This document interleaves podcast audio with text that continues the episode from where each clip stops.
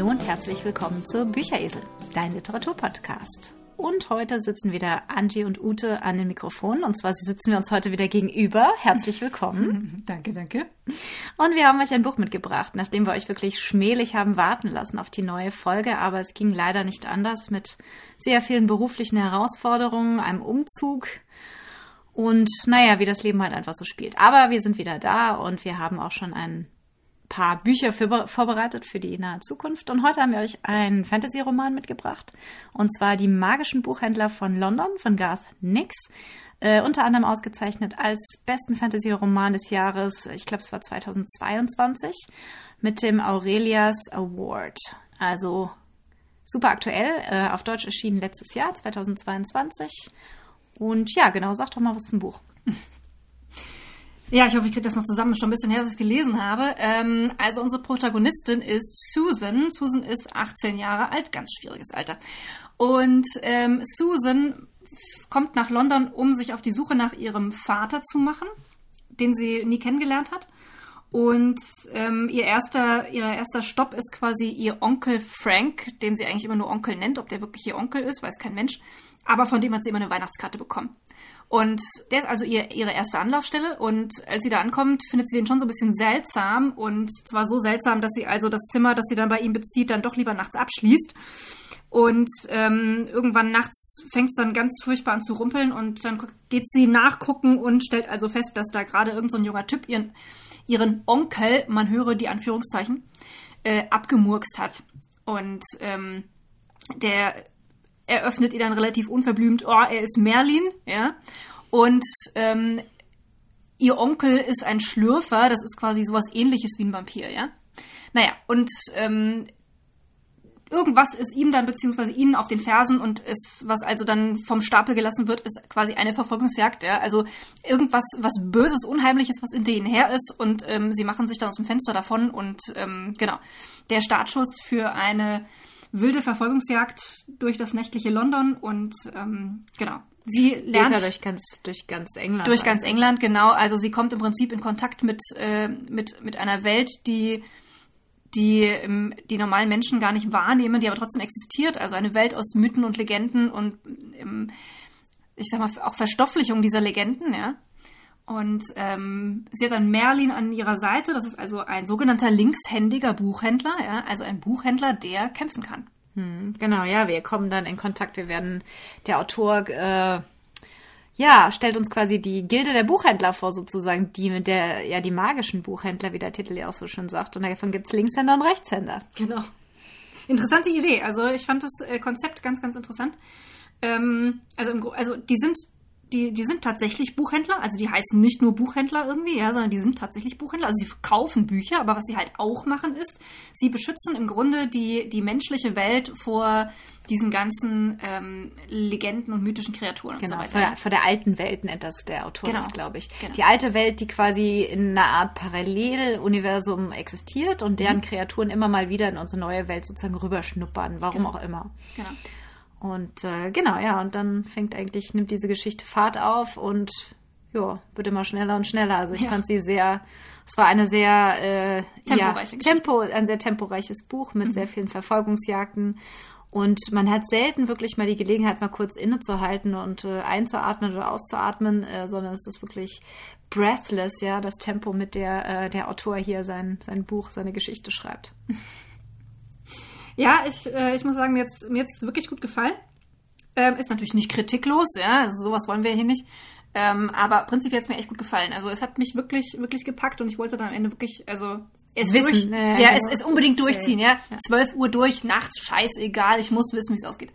Ja, so ging mir das auch. Mhm. Ähm, ich stelle mal kurz den Autor vor. Garth Richard Nix, ein australischer Autor, ist 1963 in Melbourne geboren, also gar nicht mal so sehr jung. Äh, aufgewachsen in Canberra, hat ein BA in Professional Writing von der Canberra University, ähm, ist viel gereist in seinem Leben wo er, und hat auch gesagt, dass er viele seiner Inspirationen durch Reisen bekommen hat. Hat nach dem Studium in einer Buchhandlung gearbeitet. Sieh einmal an. Bevor er 87 nach Sydney gezogen ist und dort anfing, für den HarperCollins Verlag zu arbeiten. Ist ja ein sehr, sehr großer, sehr bekannter Verlag. Ähm, er hat zuerst als Sales Representative angefangen, also quasi als Verkäufer. könnte man das jetzt so übersetzen. Dann wurde er Publizist und schließlich Senior Editor. 1993 hat er seine eigene Firma gegründet, gegründet oder mit einem anderen Menschen zusammen gegründet, die Goatley Nix Evans ähm, Retail Limited. Bin ich jetzt gerade überlegen, was diese Abkürzungen heißen, sowas in der Richtung. Ähm, das war so im Bereich Marketing und IT Public Relations. Also er hatte auch so ein bisschen Public Relations gemacht, hat dann als Literaturagent gearbeitet, ähm, auch später für die relativ bekannte Firma Curtis Brown. Also die hat sehr viele sehr bekannte Autoren äh, unter ihrer unter ihrem Flügel sozusagen. Äh, seit 2002 ist er hauptberuflich Schriftsteller, also auch schon eine ganze Weile. Ich habe tatsächlich vorher noch nie was von ihm gelesen, auch noch nie seinen Namen gehört. Ähm, hat mich dann schon so ein bisschen überrascht, weil er doch, wie gesagt, seit 2002, das sind jetzt äh, elf Jahre. Äh, sorry, 22, äh, ja, ja, äh, Entschuldigung. 21 Jahre, also ganz schön lang. Äh, er schreibt hauptsächlich Fantasy für Young Adult und für Kinder. Das könnte es erklären, warum ich bisher noch nicht wahnsinnig viel von ihm gelesen habe. Naja, wobei man ja sagen muss, ne, wenn der also seit 21 Jahren hauptberuflicher Schriftsteller ist, hätten wir vielleicht vor 21 Jahren was von ihm lesen können. Da waren wir auch noch ein bisschen jünger, ne? Aber tatsächlich, ja. äh, vielleicht hat er auch den Sprung in die deutsche Literaturwelt noch nicht so geschafft. Tatsächlich wohl nicht. Also es mhm. ist, glaube ich, hier der, die magischen Buchhändler von London sind, glaube ich, eins seiner, ist, ich weiß nicht, ob es sein erstes Buch, ob es das erste Buch was ist, was von ihm übersetzt wurde. Da müsste ich jetzt, äh, müsste ich jetzt googeln. Habe ich jetzt tatsächlich nicht gemacht. Aber offensichtlich wurde noch nicht sehr viel von ihm auf Deutsch übersetzt. Ähm, ja, 1995 kam sein Buch Saberel raus. Das war so wohl einer seiner großen Durchbrüche. 2001 folgte Lirael, 2003 Abhorn und dann ging es eigentlich immer weiter. Also er hat eigentlich seit den 80er Jahren geschrieben. Äh, zahlreiche Bücher, Novellen, Kurzgeschichten, Fantasy-Serien. Ähm, wie gesagt, eher so in, auf der Schiene Young Adult bzw. Jugendromane. 2020 äh, erschien sein Buch The Left-Handed Booksellers of London. Das ist quasi die englische Originalausgabe von Die magischen Buchhändler von London. Die sind 2022 übersetzt worden. Und dieses Jahr im März kam auch der Folgeroman raus, The Sinister Bookseller of The, The Sinister Booksellers of Bath. Äh, es gibt leider noch keine deutsche Übersetzung und ich habe auch nirgendwo ein, irgendeine Vorankündigung gefunden, aber ich denke, das wird es früher oder später wird es wahrscheinlich auch übersetzt werden auf mhm. Deutsch. Also der hat tatsächlich eine ganze Menge Bücher, auch in der deutschen Übersetzung. Ah ja. Also es ist nicht so, dass er nicht, äh, dass er ja. den Sprung in die deutsche Literaturwelt nicht geschafft hätte, aber irgendwie ist er an uns vorbeigegangen. Ja, es ist wirklich an uns vorbeigegangen. Ich habe tatsächlich von ihm noch nie gehört. Mhm. Ähm, ja, seine Bücher wurden auf jeden Fall, werden auf der ganzen Welt verlegt und wurden bisher in 36 Sprachen übersetzt und er lebt mit seiner Frau und seinen beiden Söhnen äh, in der Nähe von Sydney. Er wird übrigens äh, häufig gefragt, ob sein Name ein Pseudonym ist, weil ich meine, Garth Richard Nix, das ist schon so ein bisschen definitiv prädestiniert für einen Fantasy-Autor. Aber es ist tatsächlich sein richtiger Name, also kein Pseudonym, nichts dran rumgedoktert, er heißt tatsächlich so. Das ist ihm auch sehr wichtig, das steht auf seiner Website. Das ist wohl eine der Fragen, die er sich öfter stellt. Ja, zum Buch. Du hast ja schon eine schöne ähm, Zusammenfassung gegeben.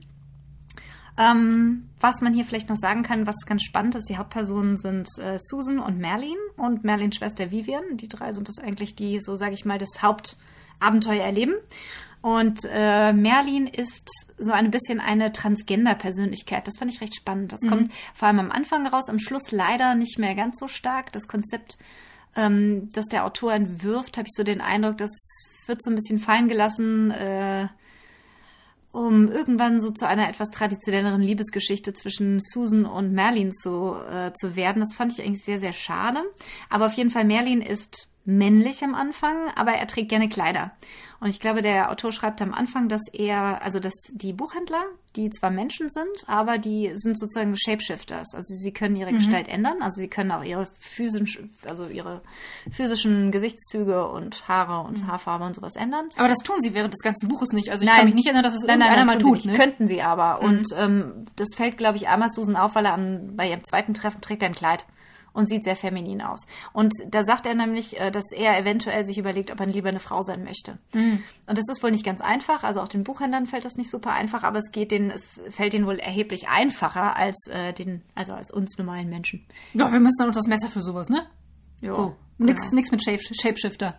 Ja, das, das hätte ich sehr ähm, interessant gefunden. Ja. Leider, wie gesagt, ähm, Ja, Potenzial verschenkt. ja, ein bisschen Potenzial verschenkt auf jeden Fall. Aber die Idee fand ich auf jeden Fall super spannend. Ja. So dieses, diese, diese fluide Transgender-Persönlichkeiten. Ja, und also ist immer, ist die, diese, diese sehr stark gewollte Romanze da zwischen Susan und Mer Merlin, die ist halt, also, ich, ich meine, ich habe es im Vorgespräch schon gesagt, ja, das, das, da wird ein Knistern im Prinzip quasi beschrieben, aber ich habe es nicht gefühlt. Also ich kam, für mich kam diese, diese Schwingung zwischen diesen beiden äh, Protagonisten, die kam für mich einfach nicht rüber. Fand ich ein bisschen schade, weil ich glaube, dass der Autor das schon irgendwie, aber vielleicht hat er da irgendwie so diesen Spagat zwischen äh, der Transgender-Persönlichkeit und, und dieser traditionellen, sag ich mal, Cis-Beziehung versucht und hat sie halt irgendwie nicht hingekriegt. Ja, das Buch gibt aber natürlich auch wenig Zeit, um solche Dinge zu entwickeln, weil du eigentlich die ganze Zeit gibt's irgendwelche Verfolgungsjagden, irgendwas passiert. Na, also du es brauchst, glaube ich, sehr ich glaube, du brauchst nicht viel, um, um, sag ich mal, Atmosphäre zwischen zwei Menschen zu schaffen. Äh, selbst rein sprachlich. Schaffen andere auch. ja, natürlich. Ne? In Ja, so einem Setting. ja, ja. Aber er hat Also es nicht geschafft. Also das, fand ich ein bisschen er hat, schade. Er hat es nicht geschafft. Und äh, man muss halt auch sagen, also es wird halt so ständig, also nicht ständig, aber relativ häufig darauf hingewiesen, dass Melanie so wahnsinnig gut aussieht und also Susan sich ja wirklich zurückhalten muss und konzentrieren muss, dass sie bei der Sache bleibt, ja, und nicht quasi total ins Schmachten kommt. Das fand ich ein bisschen nervig. Ja, es war ein bisschen arg. Ähm, es, es war, also so ein bisschen subtiler hätte ich besser gefunden. Ja, das hat der Erheblich Autor halt subtiler. nicht, äh, nicht geschafft. Ja, gut, du bist ja nicht so der Typ für Liebesgeschichten. Aber ganz klar, also ich finde auch, hier hat äh, also dieses Klischee Boy meets Girl und Falls in Love und das ist ein bisschen schade. Da hätte man mehr draus machen können. Also, sagen wir mal so, es war dann zu offensichtlich und sehr plump am Ende. Das stimmt. Ja. Ja. Ja, ja, ja. Aber davon abgesehen, also das ist eigentlich so mein Hauptkritikpunkt, ja, muss ich sagen. Ich erinnere mich. Weil es mich gestört hat. Ja. Im Vorgespräch Ja, das schon. ich, ich habe mich ein bisschen aufgeregt. ähm, aber abgesehen davon ist es wirklich äh, ein, ein gutes Buch, hat mir echt gut gefallen. Ja, also diese Mischung aus reeller Welt und so ein bisschen dieser britischen Folklore-Welt, ja. Also wir, wir treffen hier diese ganzen mythologischen Wesen, manche ein bisschen, ähm, ja, manche so ein bisschen offen, also es gibt zum Beispiel den, den Muff. Ich habe keine Ahnung, was es sein soll. Es wird nicht erklärt, was es genau sein soll. Das ist auch so ein Ding, ja. Manche Also- Sachen werden einfach nicht, nicht erklärt. Die werden zwar namentlich eingeführt, aber die werden nicht irgendwie Nee, wird auch. charakterisiert. Was genau ist das eigentlich? Ich weiß, bis, bis zum Ende des Buches kommt nicht raus, was ist jetzt dieser komische, ominöse Muff. Ja, keine Ahnung, der Muff ist äh, irgendwie, also ein Muff oder ein Muff stelle ich mir, also weiß ich nur, das ist so ein, so ein, so ein Pelzhandschuh, wo man seine Finger reintut. So, Ich glaube man nicht- um den Hals trägt. Ja, das ist ein Muff für mich. Also nein, tatsächlich, es wird nicht, weil, also der Muff wird tatsächlich überhaupt nicht irgendwie erklärt. Außer, dass es irgendwas ganz Gruseliges sein soll und dass sie bloß nicht hochgucken. Genau, und er ist hinter ihnen her und er ist im Dunkeln. Und was, aber wa- warum genau und was genau, pff, also es wird nicht spezifiziert. Auch, auch hier wieder verschenktes Potenzial, ne? Genau, ja, auf jeden Fall. Auf der anderen Seite ein paar Dinge gibt es tatsächlich. So der, ähm, äh, wie hieß der, The Old Man of Corniston, der alte Mann von Corniston. Das ist ja eine mythologische Gestalt, die in dem Buch dann irgendwann vorgestellt wird. Die gibt es tatsächlich. Und zwar ist das ein Berg im Lake District. Ich habe nämlich mal nachgeschaut, weil ich wollte mal wissen, ob es da, also es gibt wohl ein paar Legenden da drum, aber dieser Berg heißt halt Old Man, weil er irgendwie so ein bisschen wohl aussieht wie so ein Schlapphut oder keine Ahnung. Und den gibt, und die Reise führt uns tatsächlich dorthin. Denn gibt es in diesem Buch ganz viele Anspielungen. Ich muss ehrlich gestehen, mir sind viele durch die Lappen gegangen. Ich habe das erst hinterher drüber gelesen, habe dann ein bisschen was gefunden. Das Buch spielt in den 80ern. Ich glaube 83. Also relativ, ja, irgendwie so, also irgendwie 83, in den, du hast recht. Genau, in den 80er Jahren. Und das heißt, wir haben so dieses, diese, diese Punk, äh, diese Punks, die da rummarschieren. Und Susan selber ist ja auch so ein bisschen punkmäßig unterwegs und die hat dann ihre Doc Martens. Und also Ja. es gibt einige Anspielungen so auf die Zeit für Musikgruppen. Also zum Beispiel, was habe ich gelesen? Ähm, genau, die Kesselbrut. Ähm, das ist auch so irgendwelche mythologische Wesen, die eigentlich tot sind, die man im Kessel irgendwie wieder aufstellen kann. Das war eine coole Idee. Ja, eine Das geile, wirklich ja, ja, eine das war eine Idee. sehr tolle Idee. Und Kesselbrut oder auf Englisch Cauldron, Cauldron äh, Born. Cauldron ist ein Kessel und Born, also die Kesselbrut, sozusagen direkt übersetzt, ist tatsächlich eine Heavy Metal Band. äh, fand ich ganz spannend. Also man findet einige dieser Anspielungen in diesem Buch. Und äh, fand ich ganz cool. Äh, Susan ist ja auch in Glastonbury geboren und Glastonbury ist ja auch eine ganz spezielle Stadt in England. Er hebt den Anspruch, das mythologische Avalon zu sein.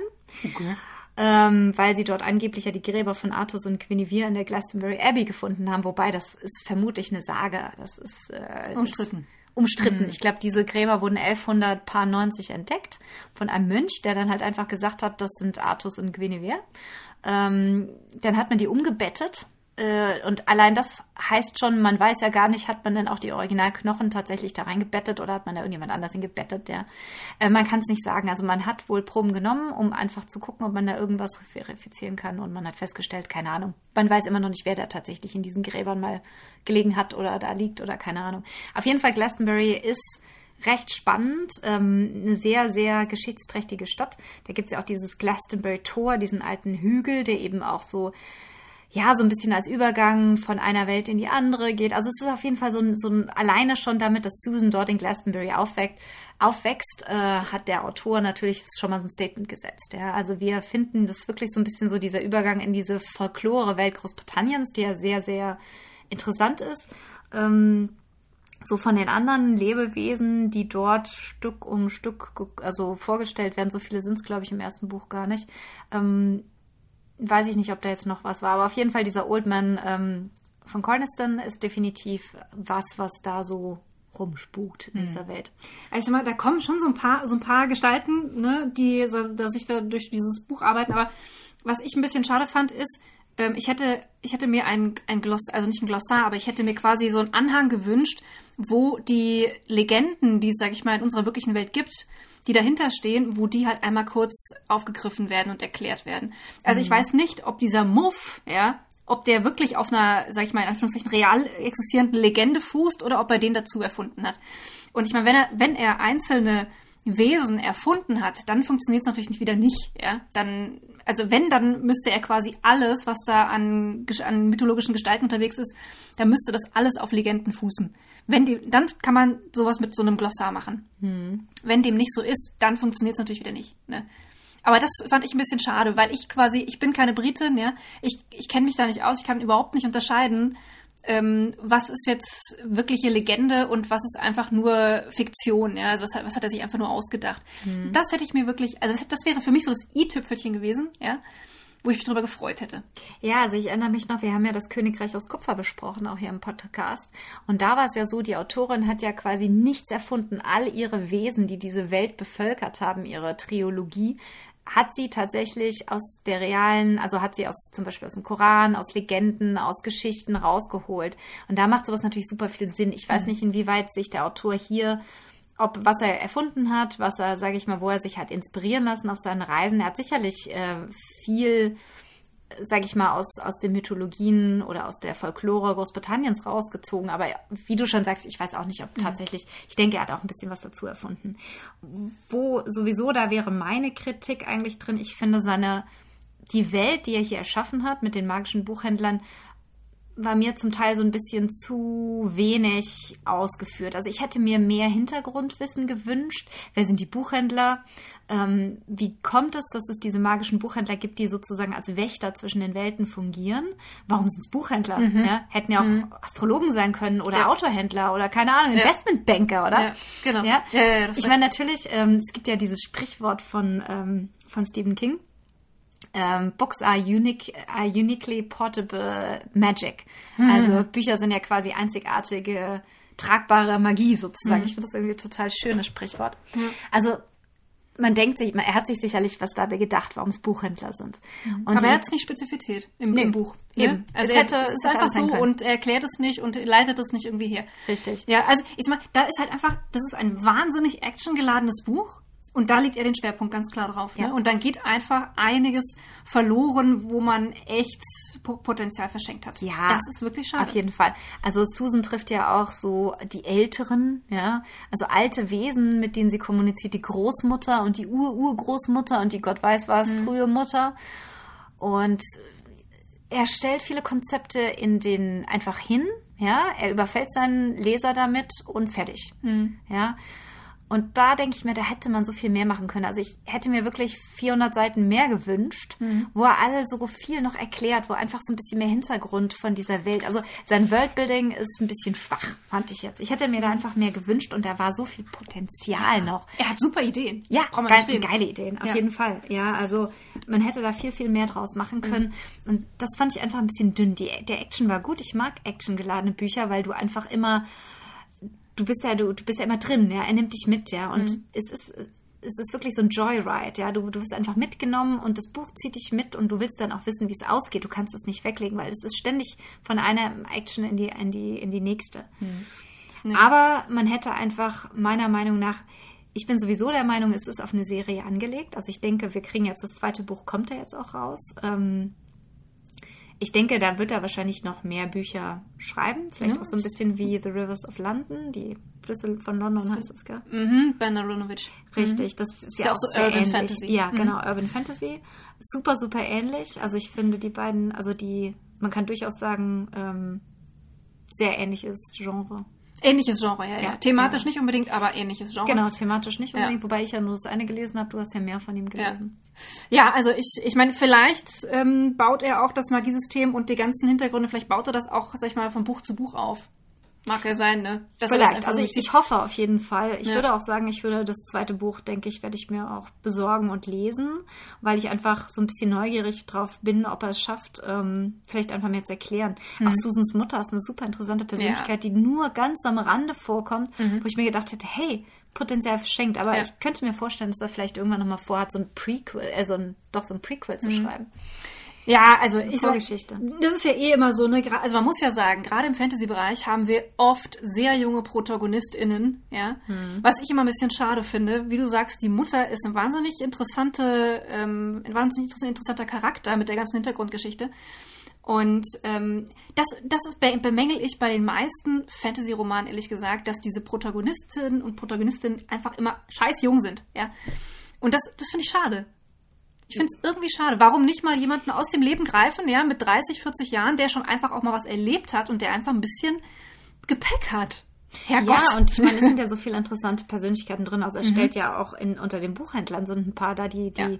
die Tante Audrey und wir ja, haben. die Rocker-Tante, ja, ne? mit ihrer Harley, super Genau, cool. die mit der Harley, genau. Ja. Äh, die eine, die Taxifahrerin mhm. ist und da irgendwie so einen ganz schrägen Cockney-Akzent spricht. Also er hat eigentlich ein Händchen dafür, seine Personen recht lebendig zu machen. Was ich ein bisschen schade fand, ich finde, Susan bleibt den ganz, das ganze Buch über ein bisschen blass. Also das wäre so auch sowas, ich finde, Susan kommt sehr passiv rüber. Also alleine, wenn äh, mir das alles passieren würde, ja, dass mich da irgendwelche Monster plötzlich jagen und dann sitzt da irgendwie so eine, so ein, so ein, so ein was ist das, so eine Wehrkatze oder sowas da im Garten und starrt sie nachts an, ja und dann wird die Haushälterin irgendwie erschossen vor ihren Augen und so Sachen. Also wenn mir das passieren würde, ich würde wahrscheinlich irgendwann erstmal sagen, so halt, ich will jetzt ein paar Sachen wissen, ja, also das geht nicht. Also und die, sie läuft halt einfach mit so ungefähr, ja, sie lässt das alles irgendwie zu und schmachtet ihren Merlin an. Ja, genau. Ich glaube, das ist eigentlich so der, der Knackpunkt. Also ich meine, ja. sie zwischendrin sagt sie schon, sie will jetzt mal ein paar Sachen wissen, aber sie kriegt doch einfach keine Antworten und dann zuckt sie halt mit den Schultern und sagt, okay, sagt, okay dann, dann halt nicht. Ja. Genau. Also, ich glaube, sie ist hauptsächlich damit beschäftigt, diesen Merlin anzuschmachten. Das ist schon so. Und das ist ein bisschen schade. Dadurch ja. wirkt sie, finde ich, ein bisschen blass. Merlin ist ein sehr schillernder Charakter, auch seine Schwester vielleicht. Und sie ist halt so ein bisschen, sie naja, läuft halt mit. Sie ist, sie ist halt das, das verliebte Mädchen, ne? Also man könnte ja. jetzt schon kritisieren, die Gestaltung der Frauenrolle, ne? Gut, in diesem Buch. Vivian also, und Audrey und da so ein paar, also so ein aber paar es sind, sind, sind Nebenfiguren. Ja, das stimmt. Ist nicht die Protagonistin. Ja, ja, ja. ja. Also und ich meine, die, die, also wie er seine Protagonistin anlegt, das ist passives Frauenzimmer, das den männlichen Hauptdarsteller anhimmelt bis zum Anschlag. Mhm. Und der hat ja auch keine negativen Eigenschaften zum Grunde. Also das bisschen Negative, was naja, da anklingt, das ist aber eigentlich mega cool. Ja, natürlich. Ne? Er ist furchtbar, also er ist furchtbar unordentlich und er hat ein Faible für Klamotten. Ja, ja. Und das ist halt alles einfach trotzdem wahnsinnig charmant und super cool. Ja. Eigentlich ist er voll die coole Socke. Naja, also im Grunde, wenn man es genau nimmt, ist eigentlich Merlin der Hauptdarsteller. Ja, definitiv. Ne? definitiv. Also es wird quasi aus Susans Perspektive erzählt in der dritten Person, aber trotzdem aus ihrer, also aus ihrer Warte, ja. ne? von ihr aus gesehen. Aber im Grunde ist Merlin der Hauptdarsteller. Ja Merlin ist definitiv die Hauptperson. Mhm. Ist auch die interessante Person. Wie gesagt, Susan finde ich sehr, sehr blass. Ja. Äh, Vivian ist auch interessant, aber man hätte mehr daraus machen können. Sie ist halt irgendwie so die dritte, die das die das Trio sozusagen, ja, so ein bisschen komplementiert halt, mhm. ne? Aber ja, also das ist definitiv auch so ein bisschen meine Kritik. Was ich trotzdem, trotzdem sind viele Szenen einfach absolut genial geschrieben. Also auch dieses, wo sie in den Maitanz von ja. Von den, was sind das, so kleine Kobolde geraten, ja, ja und dann ja. plötzlich in, eine, an, in so ein Zeitfenster verschleppt werden, ja. Das ist einfach toll geschrieben, allein die Vorstellung. Super konstruiert. Ja, sehr, sehr gut konstruiert, sehr, sehr interessant, sehr, eine ganz tolle Idee irgendwo, mhm. ja, also das muss man echt sagen. Und das sind halt so die Highlights in dem Buch, mhm. diese, diese Schlüsselszenen oder diese Szenen, die einfach die einfach mit wahnsinnig viel Fantasie geschrieben wurden und wo man sich wirklich reingezogen fühlt und denkt, wow. Mhm. Ja, die einen wirklich, wirklich zurücklassen, wo man einfach nur denkt, genial. Ja.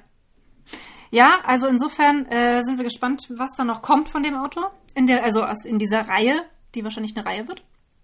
Vermutlich, das ist recht denke, vorhersehbar, dass es ja. eine Reihe wird. Genauso wie es in einem Buch die Handlung gelegentlich ein bisschen vorhersehbar war. Ja, also es ist definitiv ähm, ein Buch mit ein paar kleinen Schwächen, aber definitiv, also ich glaube, wir haben beide gesagt, wir, es hat uns beiden eigentlich gut gefallen. Ja, auf also, jeden Fall. Wer Fantasy mag, ähm, für den ist es definitiv ein gutes Buch. Ja. Ähm, ist ja. in Deutschland nicht so durch die, durch die Decke gegangen, kurioserweise. Richtig. Ähm, aber es ist also für mich, also auch von mir auf jeden Fall eine Empfehlung obwohl es durch alle, also es wurde von allen großen Fantasy-Webseiten ähm, auf jeden mhm. Fall angesprochen. Ich glaube, es war eins der, also es wurde als eins der Top-Hits im Fantasy-Bereich gehypt. Ach echt? Aber du hast schon recht, es ist ein bisschen, es ist, glaube ich, hinter den Erwartungen, die man in das Buch gesetzt hat, ein bisschen zurückgeblieben. Deswegen mhm. glaube ich, gibt es auch noch keinen Termin für die Übersetzung von dem zweiten Buch.